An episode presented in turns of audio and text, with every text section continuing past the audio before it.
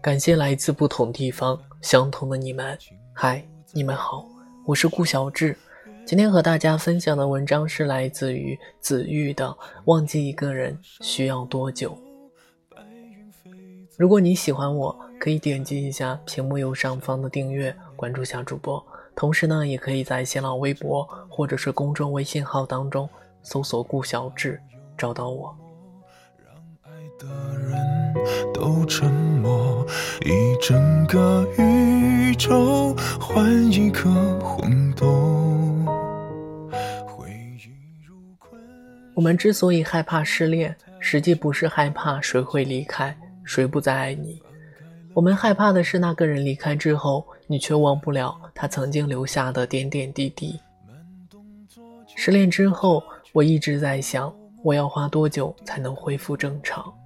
恢复到他闯入我生命之前的生活，把他彻彻底底的从我的人生里清除，让我再次看到他的时候不再脸红心跳，让我想起过去不会再觉得难过，让我看见他留下的东西能够坦然面对。可是这一切说起来云淡风轻的小事，我至今都依旧没有做到。朋友问我是不是还放不下你的时候，我假装坚强的说着没有。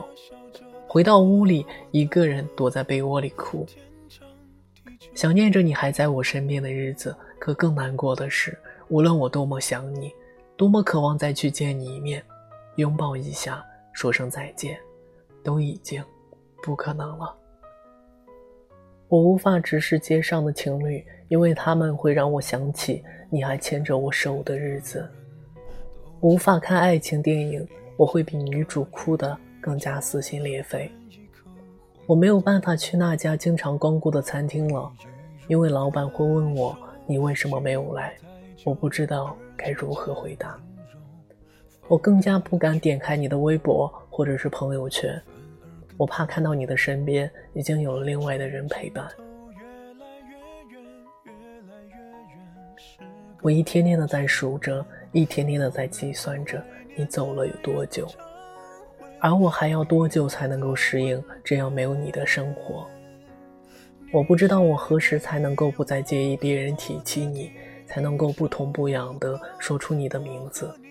但我知道，总有一天我会真的放下你。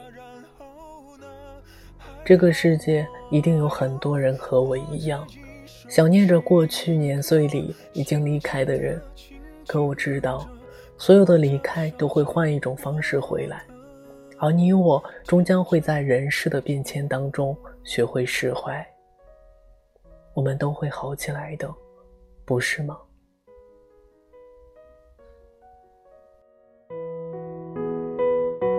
陪我唱歌，清唱你的情歌。